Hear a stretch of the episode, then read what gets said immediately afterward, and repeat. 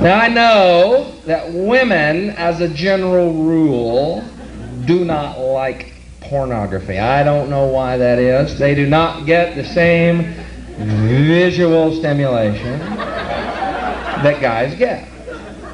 It's true. Why do you think it is? There are thousands of magazines for men with pictures of naked women. And one. One magazine for women with pictures of naked guys that nobody buys. Except men.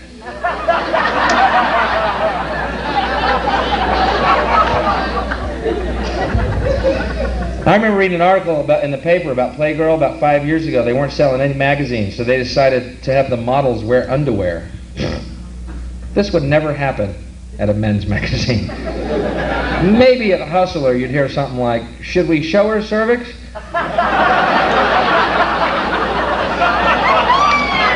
Is that a bit much?